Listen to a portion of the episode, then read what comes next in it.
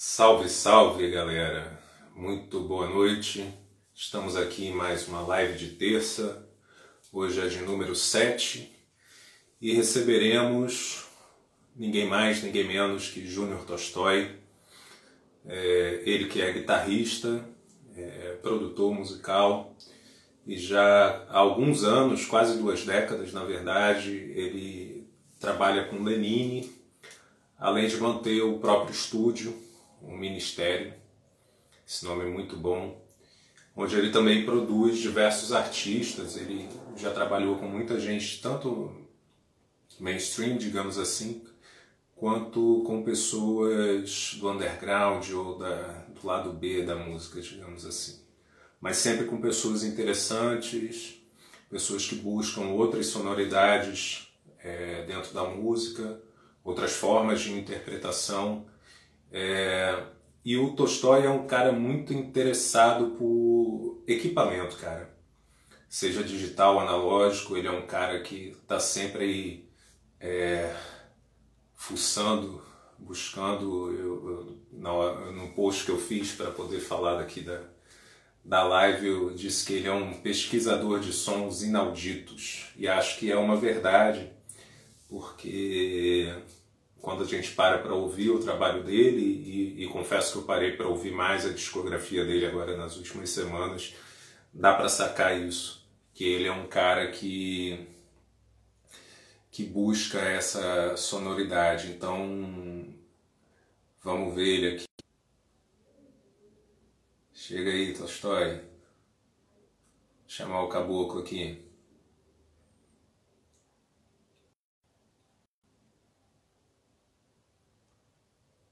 Esteja no padrão Karasik. Salve. Fala, Leonardo. Beleza, cara? Boa noite, cara. Tudo bem aí? Tudo bem, você? Estamos vivos, Tudo né? bem. É, isso já é, já é uma enorme coisa, né, velho? Bicho, primeiro te agradecer é, por você ter aceitado o convite, assim, você é um dos caras que ainda no, bicho. Poxa. no começo da página você me mandou mensagem, começou a seguir o perfil, sugeriu alguns outros para uhum. a página poder conhecer e, e repostar, assim. É, eu achei bacana, achei espontâneo e humilde, na real, né? Assim, cara, você é um cara eu que... conheci mais coisas do, do, que eu, do que eu indiquei, cara. É, é muito, muito bom, bacana, cara. bicho, esse seu perfil aí. Ótimo, cara. Que bom. Parabéns, bicho. E aí, e aí, cara, eu devo te confessar que eu fiquei com uma certa dificuldade em pensar em perguntas para te fazer. e aí, como vou pedir a benção ali ao Freud, e de repente ele me ajuda a gente desenrolar isso aqui. Nascemos no é mesmo seguinte, dia, velho. Freud e eu. Somos de 6 é, de maio. Tu é taurino, velho? Eu sou de 8 de maio, bicho. Eita, ó. Freud, você e eu. 8 de maio, Nossa. Alex Van Halen. É, é um quarteto de respeito. É... Seguinte, velho, você se recorda de quando você teve um primeiro impacto por ouvir música, assim? Primeiro... Tem alguma memória nesse sentido? Primeiro impacto ouvindo música? É, que você ficou chapado com um som, com um artista, Cara, alguma parada assim. Acredito que criança ainda, ouvindo meus pais sempre escutaram muita música, né? Samba. O meu tio, irmão da minha mãe, era um fanático por Roberto Carlos. E por conta dele, eu comecei a curtir também aquele o Roberto do começo dos anos 70, final dos anos 60, né? Ele, ele foi primeira, a minha, é a minha primeira lembrança de um colecionador de discos, sabe aqueles colecionadores que uhum. estão eu, eu perguntava para ele, tio, por que, que você tem três discos iguais do, do Roberto? Porque esse aqui, a capa é mais branca do que esse aqui. Sabe aquele que é, é, uma, é o Roberto é uma branco com. com é preto e branco tipo, o negócio. Né? Acho que é de a onda do revólver, né? Assim, é, tio, tipo essa onda assim. Foi o uhum. primeiro, obviamente, na época eu não, não entendi nada, porque devia ter uns 5, 6 anos de idade. Mas hoje em dia eu tenho essa lembrança. Lembro bem disso. Acho primeiro impacto, acho que a primeira coisa que eu fui fã, acho que foi Roberto Carlos, cara. Meu Mas era fã. Mas tu ficava ali escutando, sacando os detalhes das gravações, da, dos sons, era isso? Não, não, eu, eu, não? era criancinha, eu era criancinha. Escutar detalhes, cara, foi, foi mais velho, com 12, 13 anos, através de irmãos mais velhos, de, ah. de amigos meus da escola que viajavam. Cara, eu lembro que eu conheci em 80 o Iron Maiden, porque o irmão de um amigo meu, que era três, quatro anos mais velho que a gente, tinha trazido uns discos do, dos Estados Unidos, sei lá de onde, e eu ficava impressionado. Era o Iron Maiden 1 e o Killers, se eu não me engano, ou era só, uhum. ou era só o primeiro. Aí eu ficava desenhando o Ed, né, a caveirinha. Mas prestar é. atenção mesmo foi quando eu comecei a tocar, foi com 13 anos também, nessa época, assim. E, e como é que surgiu esse interesse, assim, de, de destrinchar a música, né, cara? Assim, de, de, sacar como é que funciona, como é que a música sai em conjunto ali, né? Não é que é uma conversa, né? Assim, como é que surgiu isso?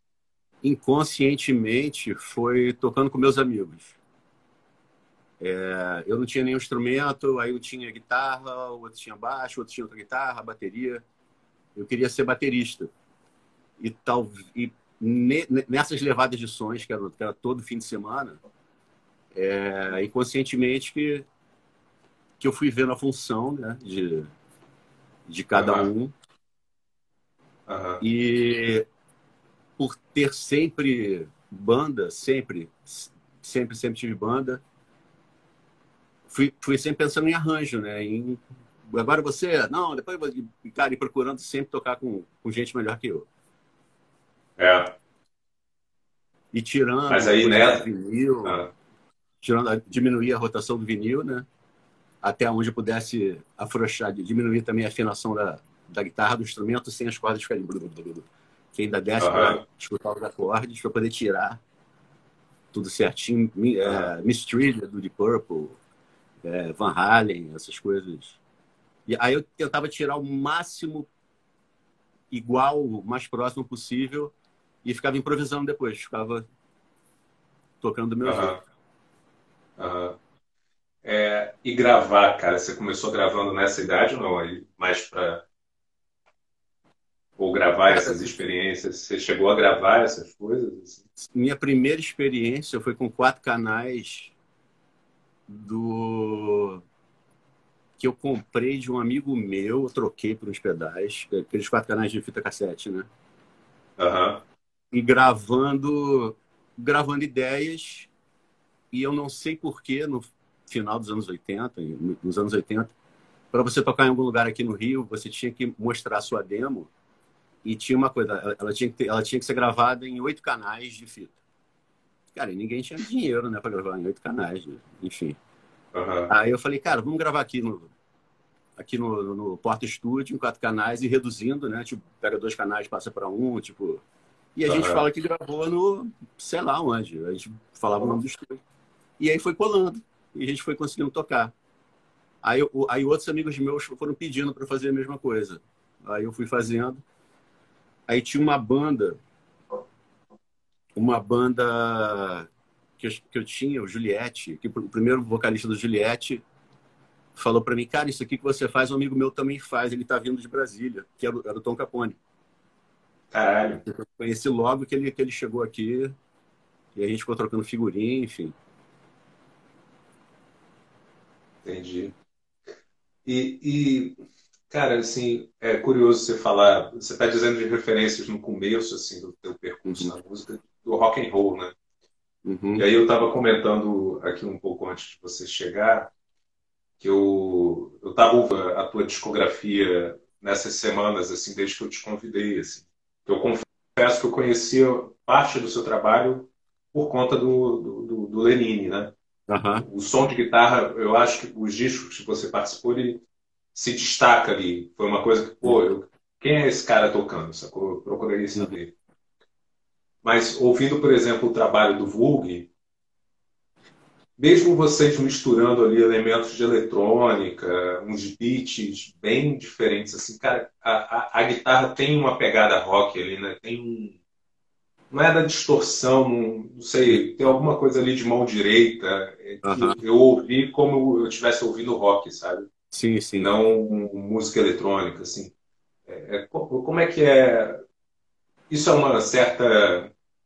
Talvez seja inconsciente uma certa diretiva tua, assim, de, de nos trabalhos que você participa, independente se é rock ou não, ter esse, esse punch do, do, do rock and roll, assim? Cara, eu falo que o Vulg é rock. Eu falo também que o Lenine é rock. Sim. Né? É... E, ao mesmo tempo, eu gosto muito de colocar alguma coisa brasileira sempre, saca? Mesmo não eu não sei tocar bossa nova, sabe? Uhum. Meu violão é um chacunfrum, enfim. É... Mas dentro da, da minha... Até onde eu posso ir, dentro, dentro da minha limitação, eu sempre tento misturar as coisas. Misturar... Se é MPB demais, se alguém me chama... Na verdade, na maioria das vezes, na grande maioria, quando me chamam para produzir alguma coisa já é pensando em fazer algo diferente, né? Algo, tipo, experimentar algo, sair. Tipo, uma cantora que já tem três discos me chama para fazer o quarto, ela quer fazer, quer, quer dar um, um passo à frente, é, não, é, não é certo, né? Ela, ela, quer experimentar alguma outra coisa. Uhum. Aí, aí, sempre que me, que me chamam, eu tenho essa liberdade, né? De ir, de ir experimentando. E nunca, e tentar nunca fazer o que eu já fiz. Saca? Nunca fiz repetir. Isso. Quantas vezes, há, há anos atrás, que me chamavam muito para gravar guitarra, queriam, sei lá, que eu, ah, cara, eu quero uma guitarra tipo aquela, aquele noise que você gravou não sei aonde, não sei o quê, de já, três anos atrás. Saca? Aí eu, por educação, até faço um pouquinho, mas eu vou colocar alguma coisa diferente, né? Óbvio, se a pessoa quer aquilo, mas sempre, cara, Mas... eu, eu, sempre toco diferente, vou, vou, tocando diferente, né? assim, assim, como todo mundo, né? A maioria, pelo menos, dos artistas, né? É, mas é que sustentar essa autenticidade, essa originalidade, não é tão simples, né, velho? Assim, é... Deve ser um tanto cansativo em alguns momentos também, né? É, é, é porque eu não penso muito nisso. Na, eu toco desse jeito por conta do Vulg, da, da minha banda, né? Sim e por conta do Lenine, que são, são 20 anos, mais de 20 anos. E é uma parceria, né? Eu tenho uma liberdade criativa total. Uhum. É, ali, né, o Lenine já é muito completo harmonicamente, ritmicamente, Sim. né? Sim. É, um show dele de voz e violão já segura, cara, uma onda. E, e, é... Ele faz uma baixaria no violão que é foda, né, velho? Assim, eu acho sim, muito sim, caralho. É, ele é foda. E, ele tem uma assinatura foda, cara. Tem uma. Você escuta, você sabe que é ele, tipo Jorge Ben, enfim. E, e, e, e, aí que entra aquele negócio, o, o, lance que você perguntou de escutar o resto. Né? é. O que eu vejo muito é, por um exemplo, é, o, violonista está dando um, acorde com, com, com todas as notas possíveis, o tecladista também, mas montou diferente. Aí o guitarrista também faz, saca? É, respeito isso, mas, mas eu prefiro é, tirar a mão. É, eu, eu, prefiro, se um já está dando as notas uhum. todas do acorde, as principais ali, uhum. Vou fazer uma tríade, uhum. vou dar duas, vou fazer uma coisa rítmica, vou usar ibo, vou fazer uma melodia. Saca? Aquela coisa de todo mundo tocar o tempo inteiro saca? Tipo, não precisa, cara, não precisa. Né? É, uma. Ah. É se adaptar para aquilo ali sem ficar aquele bolo de. Saca? Eu já vi show de cantora que era um, um violão, duas guitarras, baixo, bateria, duas percussões e teclado. Aí eu ficava do lado do, do cara da mesa de som, que é, que é meu amigo. Aí eu falei, cara, não tá dando para escutar a segunda percussão, não sei o que. Ele, porra, também, né? ainda bem, porque eu tirei aqui porque tava. Saca? Tipo. Uhum.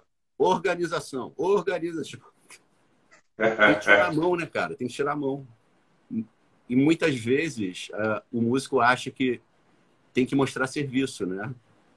E mostrar serviço na cabeça de muita gente é ficar tocando o tempo inteiro. Tem uma brecha, enfia uma frase. Aí, aí no, no mesmo tempo tem a brecha, o baixista põe uma frase, o guitarrista põe uma frase, porque, tipo, Daí fica uma loucura. É, a gente às vezes esquece que o que interessa mais na música são os, os silêncios, né? É. E, e antes é, do é Lenin, silêncio cara, que espaça as e, e antes do Lenin, eu tive uma experiência que foi ótimo para mim, porque até então eu só tinha banda, né? Ah. É, e foram duas gigs, eu toquei dois anos, eu acho, com o Paulo Ricardo, ou três, não, não lembro de 95 a, sei lá, e toquei um ano, um ano e pouco com o Lobão, que aí eu tinha que tirar os, né, aquela exatamente como exatamente como é no disco, né? Eu tinha que tocar aquilo ali, não tinha muito improviso, não tinha, não tinha muito o que compor. A não ser o disco do Lobão que eu gravei, aí eu compus as guitarras. E foi ótima essa experiência, foi ótima, cara. Uhum. Conhecer esse lado da, da, da música brasileira, né, do mercado brasileiro. Agora, o, o, o, Tolstói, eu falei que tinha uma pergunta só, mas é mentira. Tem uma outra, sim. é, cara, como é que fica para ti, assim, que é compositor, além de instrumentista, assim, por exemplo, na, na hora de ser produtor, é, acaba rolando um, meter um bedelho ali enquanto compositor, enquanto alguém que está ouvindo uma música e talvez pudesse sugerir um, um verso, uma métrica, um, um, negócio assim. Como é, como é que funciona isso, cara? Assim, fiquei, fiquei curioso, assim, se dá para fazer uma certa separação assim, de quando você está atuando como produtor ou de quando você está como um músico, como, como compositor, assim. Cara, é, como eu, eu, me considero até hoje em dia mais mais produtor do que guitarrista, né? É, até dois anos atrás eu estava chamando amigos para gravar guitarra nas coisas que eu que eu produzia e cara não precisava voltar a tocar guitarra, né? Aí eu coloquei ah. as guitarras agora sou eu que vou gravar. Eu tenho gravado todas as guitarras de alguns anos para cá. É, sendo produtor, você em alguns casos, não. Mas sempre que eu. que eu. que eu dei, a, dei um, um pitaco, sei lá, tipo, pô, cara, essa música é foda, mas o refrão podia não sei o que. Pô, essa letra aqui é meio clichê, cara, essas letras são tão fodas, não quer pensar mais um pouquinho? Assim, eu acho que isso faz, isso, acho não, faz parte, né, do, da função do produtor. Uhum. De. Cara, muitas vezes. Eu estava vendo uma entrevista ótima do, do Nilo Romero com Paulinho Mosca, que a seta e o alvo era menor, era uma música em menor, era menor. E o, e o Nilo falou, cara, essa música tem que ser maior, cara, tem que ser maior. Tem que... E aí ele mudou e o Paulinho, cara, virou outra coisa, o Paulinho deu a parceria para ele. E isso acontece muito, né? Acontece, cara, em vários discos do, do mundo inteiro. Às vezes tem o nome do, produto, do produtor ali como compositor também. Uhum. De tanto que ele. De tanto não, às vezes é um detalhe como esse, né? Que, é no, no caso fez muita. alterou muito a música, né? Sim, a, aquela, a introdução no, no violão da, da Sete Alva é, é a música toda tá ali, né, cara? Assim, é, é bem curioso, assim, aquela introdução. E o Paulinho é um puta músico, cara, um puta sim. violonista, cara, canta sim, muito. Sim. Cara, você pega um exemplo, os discos da Madonna, a maioria deles, ela, ela assina com um produtor a, as músicas, né? E ela tá sempre, até hoje, chamando nomes do underground, nomes que não estão no mainstream ainda, né? Sim, sim. É, e, cara, assim, o produtor também é aquele cara que dá uma construída no som, né? Assim, do que eu pude ver das tuas entrevistas, os vídeos e principalmente ouvir a música, talvez principalmente no vulgo, eu acho que é uma coisa autoral propriamente, assim. Uhum. É... Eu fiquei com a impressão que você tem um barato em construir o som, sabe? Assim, por isso que quando eu fiz a descrição lá da, da live, eu coloquei que você é um pesquisador de sons inauditos. É. É. É, é. Porque em todos os vídeos que eu assisti, se você estava demonstrando um equipamento, por exemplo, você não demonstrava propriamente o som do equipamento, você demonstrava que som você conseguiu tirar dali, sabe? Uhum. Que doideira você conseguiu. Como é, como é que é? É isso mesmo ou estou enganado? É... De, cara, é, depende do, do, que você quer fazer, né? É, por, por, exemplo, na turnê do teve uma turnê do Lenine, o chão, que era sem o Chico, baterista, sem o Guila, baixista. Era o Bruno Jorge, o filho dele, eu e Lenine, e a gente tinha, tinha que se virar em várias funções. Eu ficava disparando para Atus, tinha um teclado para fazer os baixos, é, eu fazia os dubs na voz do Lenine, né? Tinha um canal da voz dele que passava pela minha mesa e eu controlava com, com o pé, com o pedal de volume mandado da voz dele, é, se adaptando para o que é preciso. Antes disso, em 2001, na turnê de 2001, eu acho, é, eu tive a ideia de fazer um arranjo para a Lavadeira do Rio, que ele tinha gravado, ah. acho que era no Falange Canibal, se eu não me engano ele queria fazer alguma coisa diferente. E já devia ter um ano que eu tinha o Line 6 do DL4. Aí eu falei, cara, me manda um sinal do, do, microfone dele.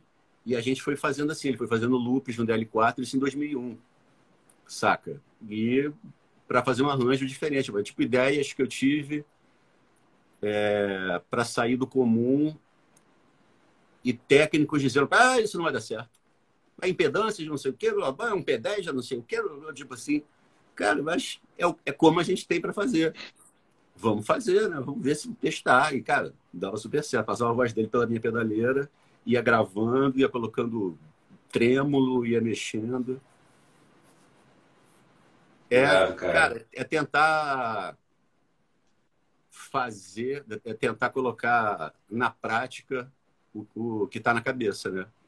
Que a função ah. e a função do produtor é essa é ajudar o artista a colocar para fora o o álbum dele a, o single a arte dele né o que ele quer fazer e nisso num certo sentido o, o trabalho como produtor é um pouco mais intuitivo digamos assim que, que, que ficar ligado nas impedâncias por exemplo eu acho que a parte intuitiva eu deixo mais pro, pro artista, pra banda. Eu tenho que ser bem técnico no, no sentido de fazer acontecer. Saca? Uhum. Mas, mas, obviamente, o, a minha intuição grita dentro de mim. Mas, mas a minha função prática é fazer que, aquele som que ele quer, saca? E às vezes mostrar na prática que aquela ideia dele, eu, eu, tipo, já sei que não, que não vai dar certo, mas, mas eu faço questão de mostrar, de mostrar para ele porque, porque que não, não vai dar certo. Para ele entender melhor até, não é nem questão de, ah, não confia em mim, não é nem isso. É um prazer, eu, eu acho obrigatório isso. Mostrar, tipo, várias vezes, cara, bandas novas, artistas novos chegam para mim para produzir alguma coisa e eu vejo que são muito verdes e que eles têm por uma outra experiência antes de antes de eu gravar uma, a primeira coisa deles, saca? E eu falo para eles, cara, tenta gravar uma demo no estúdio de um amigo, na casa de alguém, saca? Para vocês saberem o que é uma monitoração, no, gravar no clique, é, pensar num conceito, saca? Vocês também chegarem com um conceito para mim e não eu criar o conceito para vocês. Não é, cara, não é. Jamais vou tirar o dinheiro da, da molecada. Uhum. Tem, é tem, uma certa tem uma certa função paterna aí, né? Assim, de sim, sim, sim. Ser meio psicólogo, diretivo e. É psicólogo, massagista, motorista. É um pouquinho de tudo. Agora, é, é, é... Tolstói, chegando um pouquinho mais aqui para a pegada da, da, enciclopédia, pelo menos num certo escopo dela, é, você sofre de, de síndrome de aquisição de equipamento? Cara, não. Eu passei. Não? Não. Nunca sofreu? Já, já, já, já, já é. muito. Pra caralho. De pedal, de. Saca? Aí eu parei, fiquei muitos anos sem, sem comprar pedal, saca? Se eu comprasse, era tipo um Memory Man que queimou, eu tinha comprado outro Memory Man. Algo assim. E foi ao mesmo tempo que eu investi, comecei a investir mais no estúdio também. Uhum. Comecei a comprar uns prés, saca? Um, um conversor bom.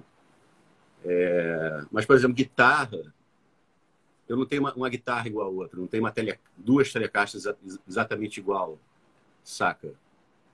É, por opção mesmo, por e, mas nada contra quem tenha também. Uhum.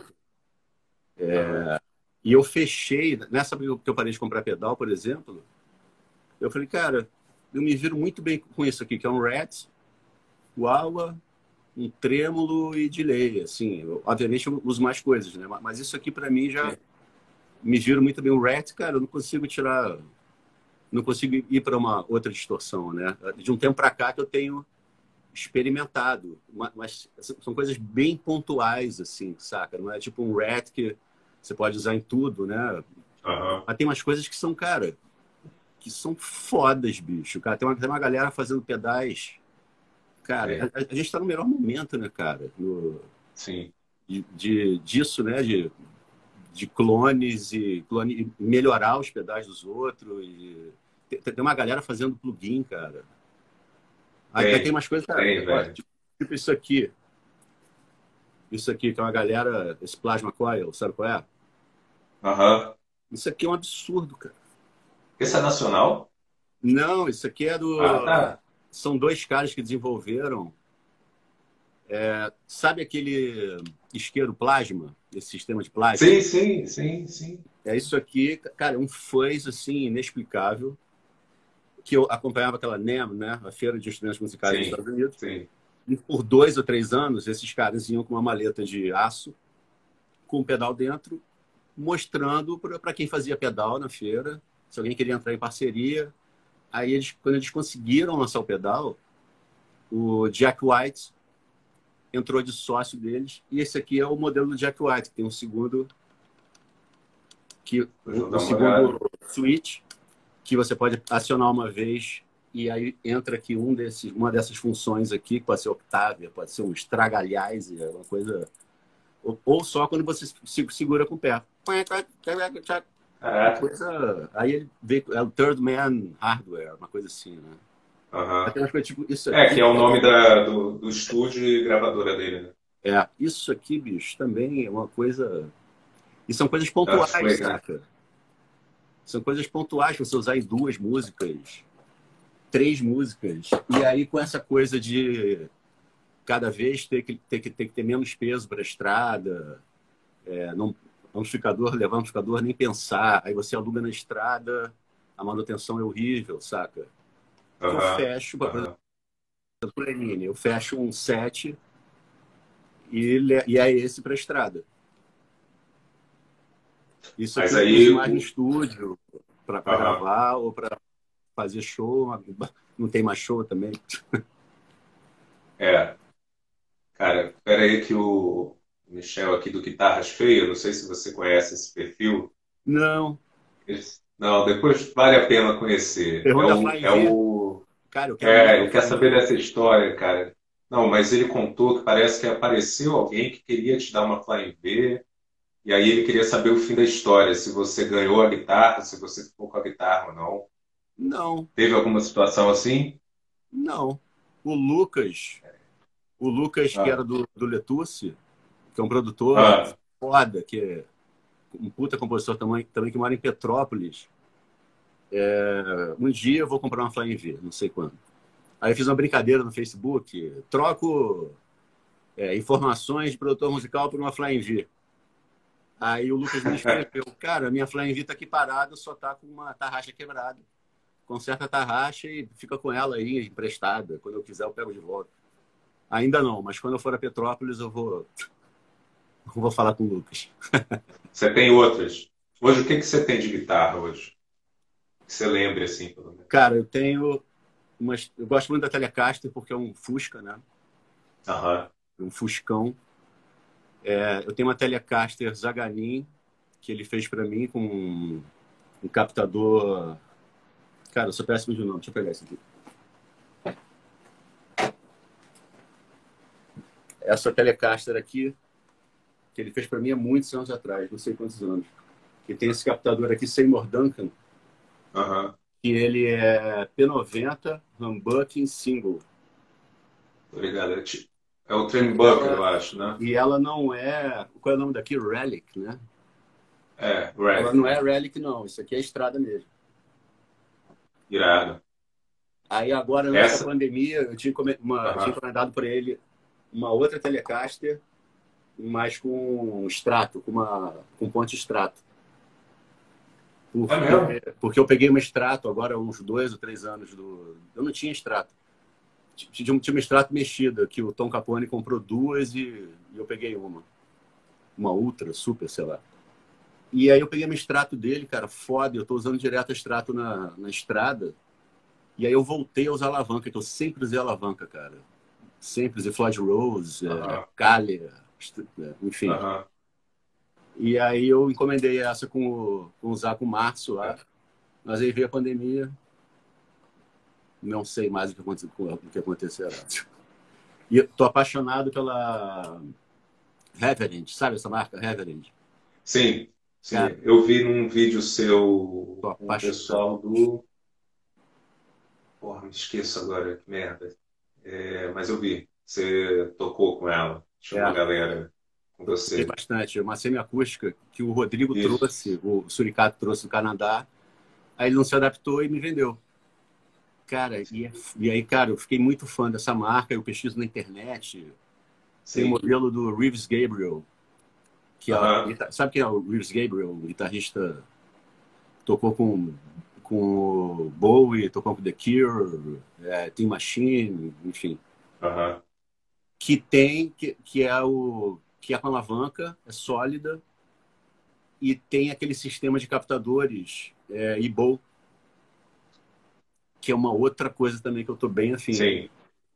Sim. E, e, as guitarras custam, cara, custam 900 dólares, mil dólares. Saca? E o, o, o, shape delas é todo diferenciado, né? Assim. É diferente. É diferente. É, é diferenciado no sentido de ser diferente das clássicas. Sim, né? das clássicas. Tipo a, a Wolfgang também, né? O Van Halen mandou bem ali naquele design, né, cara? Sim, sim. Que o, inclusive o Jack White está usando, né? Sim.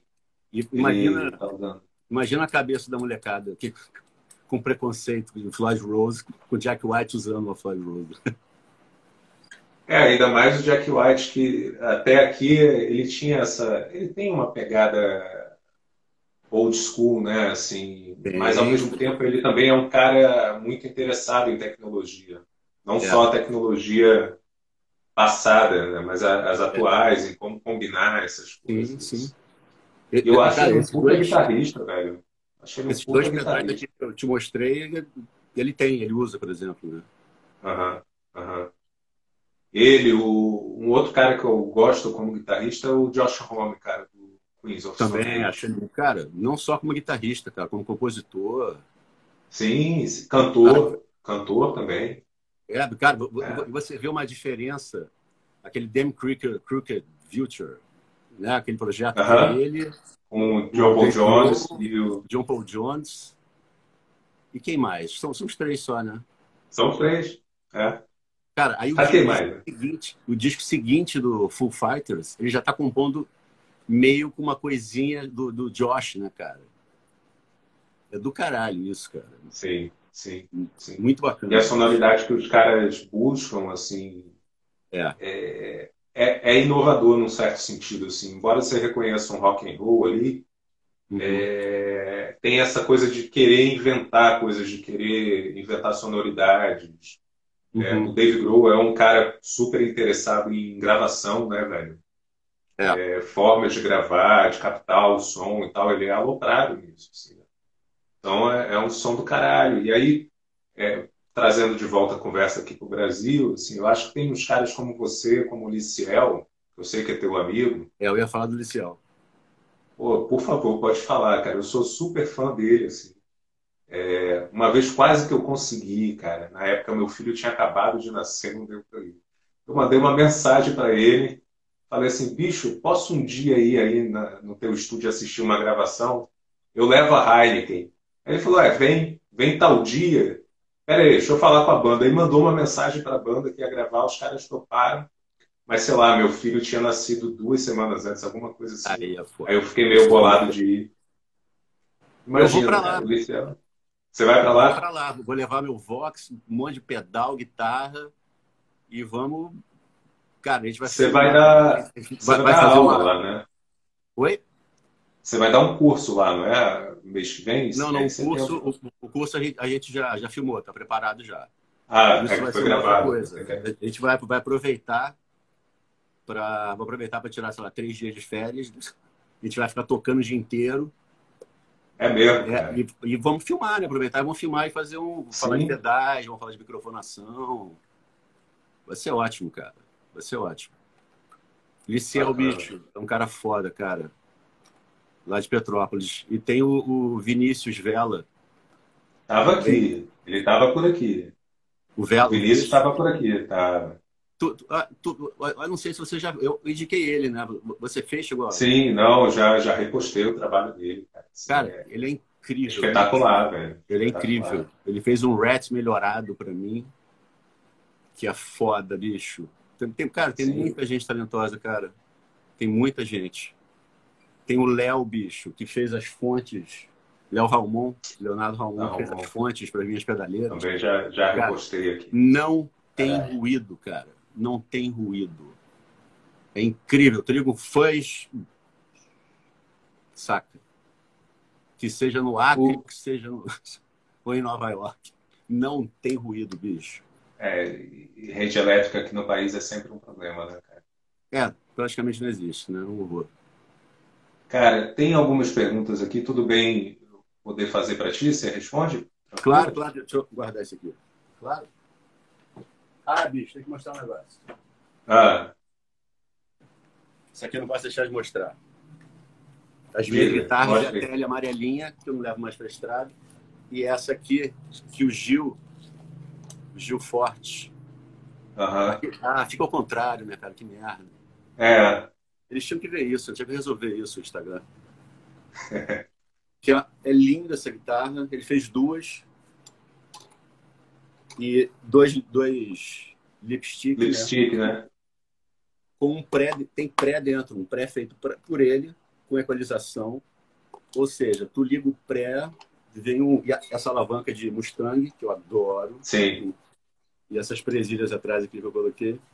Bicho, é incrível essa guitarra. Incrível, cara. Aí ele parou de fazer é, isso. Bonita ela. Obrigado.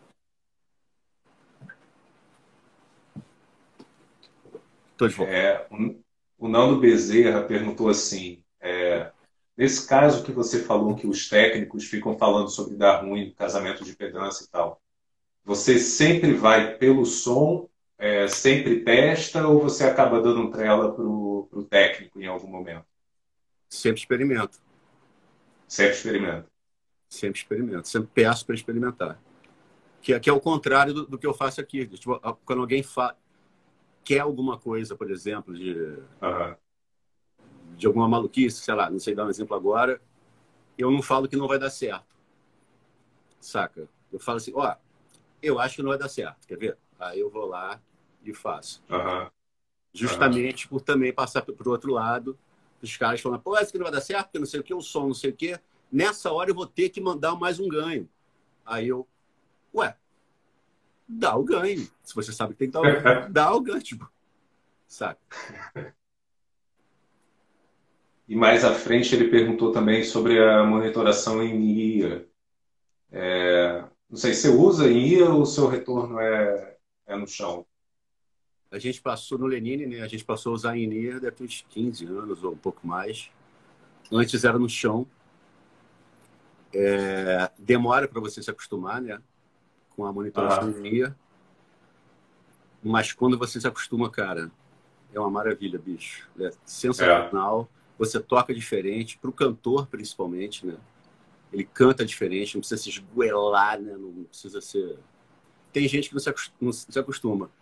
E é, é muito interessante, acho que é, é uhum. essencial que você tenha um técnico de monitor, porque é, é muito sensível qualquer modificação de volume ali no INIR, saca? E essa coisa das mas... mesas digitais, cara, já, já vem tudo salvo. E o, o INIR é sempre estéreo que você usa? Estéreo. No começo é para todo mono. Mas o meu sistema é estéreo de guitarra, né? Ah, ah. Cara, e, e, e, nesse sentido, assim, você já está há algum tempo de estrada, assim, como é que isso mudou a tua tocada, assim, tipo, essas, esses avanços tecnológicos, assim, isso interferiu de alguma maneira na tua forma de tocar, ou na tua forma de buscar os timbres ali e tal, ou tem algum momento, sei lá, que você espeta a guitarra só direto no amplificador para também dar uma uma limpada entre aspas no som? Como é que é isso? Assim? Cara, hoje em dia eu faço de tudo, faço, gravo até com eu faço muito reamp, né? Reamp é você gravar na linha e depois mandar, editar, fazer tudo e mandar uhum. por uma DI. É, aqui, ó. Da radial, né? Da radio. Que é o contrário, ele transforma o sinal balanceado pro, direto para um amplificador, né? Aqui o balance, você tira o bloco coloca aqui. E aí você liga no Marshall, no AC30, passa por uma pela pedaleira. Então, várias vezes também eu já tipo, tinha que fazer um waka-tico, waka-tico, waka-tico com aula. Aí eu nem ligava o aula, ficava na guitarra. Era o mesmo que eu fazia, já estou acostumado. Mas já fiz tudo, cara. Tipo, quando eu comecei a viajar com o Lenine para a Europa, fazendo que a gente fazia muita turnê na Europa, que foi 2000, cara, comprava muita coisa, cara. Muga Fuga. A primeira vez que eu vi o DL4, tava lançando o DL4, comprei lá e já comecei a usar na estrada. É... Até esqueci porque eu estou falando disso mesmo. Não, é que o Nando tinha perguntado aqui sobre o monitoramento NIA, e aí na sequência eu te perguntei se, se esses avanços na tecnologia, se isso modificou a tua tocada, assim, de alguma ah, maneira. Naturalmente, com o passar do tempo, você toca diferente, né? É natural isso. É... E, por exemplo, eu usava amplificadores no palco e monitoração de chão. Aí daqui a pouco tiramos a, a monitoração de, do chão e co começamos com INIA. Já é uma outra percepção, apesar de ter um ampli ali atrás de você para fazer não microfonia, mas para ter mais Sim. tem, enfim. Aí resolvemos limpar o palco, que é melhor para quem está fazendo PA, o som para a plateia. Né? Sim. E, e aí a gente colocava os amplis escondidos atrás do palco. Aí daqui a pouco fizemos, eu como os estéreo, eu, eu tenho dois cabeçotes feitos pelo pai do Renato Alcha, que já, que já nos deixou, que é um, um cara incrível, engenheiro foda. Ele fez dois cabeçotes volvulados e eu usava duas caixas fechadas com um falante uhum. de, 12, de 12 dentro e um SM57 para cada um, ou seja, continuava ele valvulado, mas a caixa, o falante estava dentro dessa, dessa, dessa caixa. Era uma isobox que você usava? Uma isobox, exatamente. E que já é diferente, a, a equalização é completamente diferente, o som fica rodando ali, fica mais grave, enfim, já é diferente o som. Tive que me acostumar com isso também. Depois resolvemos ir para os simuladores. Aí, mas eu sempre querendo ficar com a minha pedaleira, né? Então, para mim, não interessava o fractal, não interessava o camper. Porque eles, eles, além de simularem, são ótimos simuladores, eles já têm alguns efeitos, né? Então, eu fui pesquisando, ah. fui pesquisando como fazer isso de uma, estéreo, né? De uma, de, de uma maneira menos cara. Aí eu achei os caras que fazem um simulador estéreo de, de caixa, de, de falantes né, e microfonação. E usei dois cabeçotes da Vox. São esses aqui. usava dois cabeçotes da Vox. Olha o tamanho dessa porra. Que é um chip da Transistor, né, cara? Que simula a válvula, uhum. cara. Aí eu tava usando isso direto. Usei durante anos, assim. Aí a Strymon lançou o. Esqueci o nome, cara, o pretinho. Esse Iridium. Aqui, Hã? Iridium. Iridium. É isso? Isso aí. É, ele usa Impulse Response. Exatamente. Eu acho cara. que é. é. E é. Dizem que é do caralho. É foda, cara. Usei pouquíssimas vezes porque aí veio a pandemia. Mas é incrível, bicho. Incrível, cara. É. Porque tem coisa lá, é. né? tipo, ah. alguém criou o impulso e responsa, sei lá, essa tecnologia. Sim. Aí durante 5, 6 anos, né? Só aquela indústria podendo fazer, e daqui a pouco todo mundo pode fazer. É ótimo isso. É. A Muer está fazendo umas ah. coisas boas. Pois é, cara. A Muer, apesar de ser China, é, ela tem vários pedais foda, assim, tem uns pré-amplos do caralho, tem modulação deles é interessante. Tem. E, e multi-efeitos deles também tem, tem qualidade de som, assim, né? É, é bacana. Né? É assim. E não é um absurdo de caro também. Né? Não. Tem esse delay deles que eu peguei também, que é daquele. Quem desenvolveu, eu esqueci o nome dele, é um guitarrista canadense. Ah. Que trabalha muito com ambiência, enfim. Aí eles são dois delays e um reverb que você pode colocar paralelo, você pode colocar o primeiro delay sem, sem interferir no segundo e no reverb, e o, o reverb antes desse primeiro delay. Cara, você pode fazer de tudo, é, tem um loop foda, e também um preço excelente, cara. Sim, sim. É, agora, o, o Tolstói, só voltando um pouquinho no papo, é, e composição, cara, como é que rola para ti, assim? Tem, tem algum procedimento ou, ou, é na inspiração mesmo? Uma ideia que pinta e aí você tenta desenvolver? Como é que é? Cara, o compositor profissional não espera inspiração, né? É fazendo, tentando, fazendo, guardando ideia. Eu não compunha muito tempo, eu compunha desse jeito assim de. Ah, pô, veio uma ideia. Já perdi muitas assim também, porque eu não gravava. Agora, voltando, eu tenho muita coisa gravada né, para o meu projeto Solo Social. E esse ano eu resolvi esquecer tudo isso e chamar meus amigos aqui para o estúdio para a gente compor junto. Então, chamei o Lancaster, que é um baixista, amigo meu, maravilhoso, o Rodrigo, o Rodrigo Suricato. Ficamos a tarde inteira tocando, aí compusemos uma música. Aí depois chamei o Rapreto, que era baterista do Brasov, hoje em dia ele toca no Eagle Kill Talent. Essa banda gringa, né? Que é uma banda, cara. É gringa aqui do Brasil. É de brasileiros, cara, e trabalham lá fora. O um manager dele é, deles é foda, gravaram no estúdio Dave Grohl, cara tocam pra caralho. Fãs naquela banda é mato, né? É, foda. Fãs é mato. É, foda, bicho. Aí fizemos. Uhum. E o meu primeiro single vai ser essa música. Eu chamei o Guila, que meu amigo que toca o Lenin também baixo. Ficamos uma tarde e chegamos numa levada de som bacana. Fizemos um A, um B, estruturamos, gravamos ao vivo. Aí depois eu só fiz um overdub de uma segunda guitarra para o solo e para uma melodia. Aí mandei agora para o Marcos Suzano, para ele colocar uma, Caralho um lance dele e vai ser o primeiro single. E vou, e vou fazer um clipe também. Nerd arroba desenhos está fazendo aqui no Instagram. Que é o meu filho. Tem 11 anos. Ele que está fazendo. Já, já tá metido com arte. Já, é foda, bicho. Então é foda. Maneiro, cara. É... E, e, aí, e aí veio a ah. pandemia. Aham. Não pude mais receber ninguém. E aí comecei a voltei a, fa a fazer de longe, né? Aí o Chico César colocou uma letra numa outra música minha. Hoje o, o Alexandre Fonseca, o Alex Fonseca, que é um baterista foda, cara, mandou uhum. para mim uma coisa linda, cara, que eu já vou começar a trabalhar amanhã.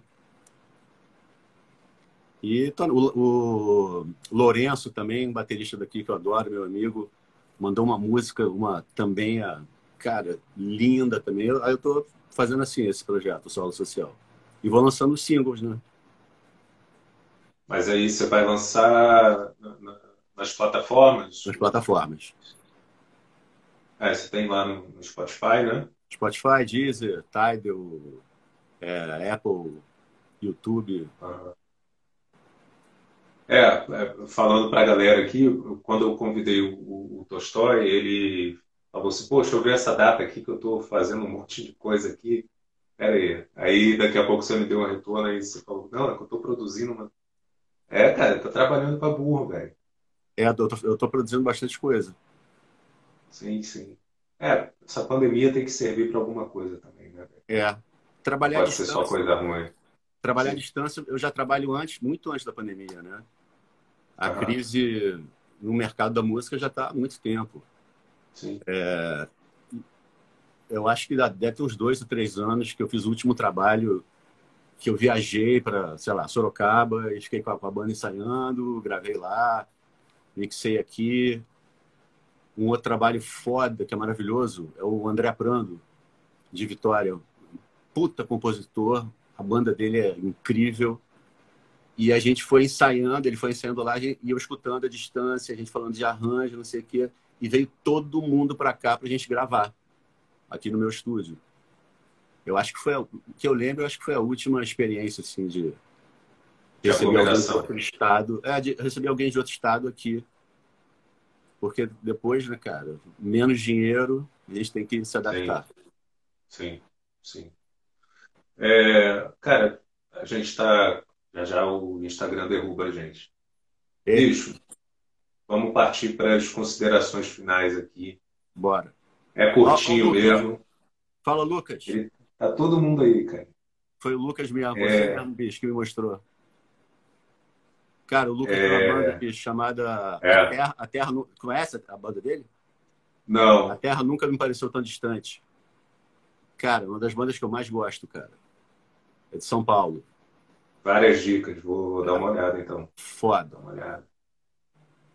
É, então te agradecer mais uma vez, cara. Assim, o papo é curto, mas foi intenso. É, e queria que você pudesse deixar um recado aí para a galera, falar um pouco mais onde que eles podem te achar, tanto da parte de produção, enfim.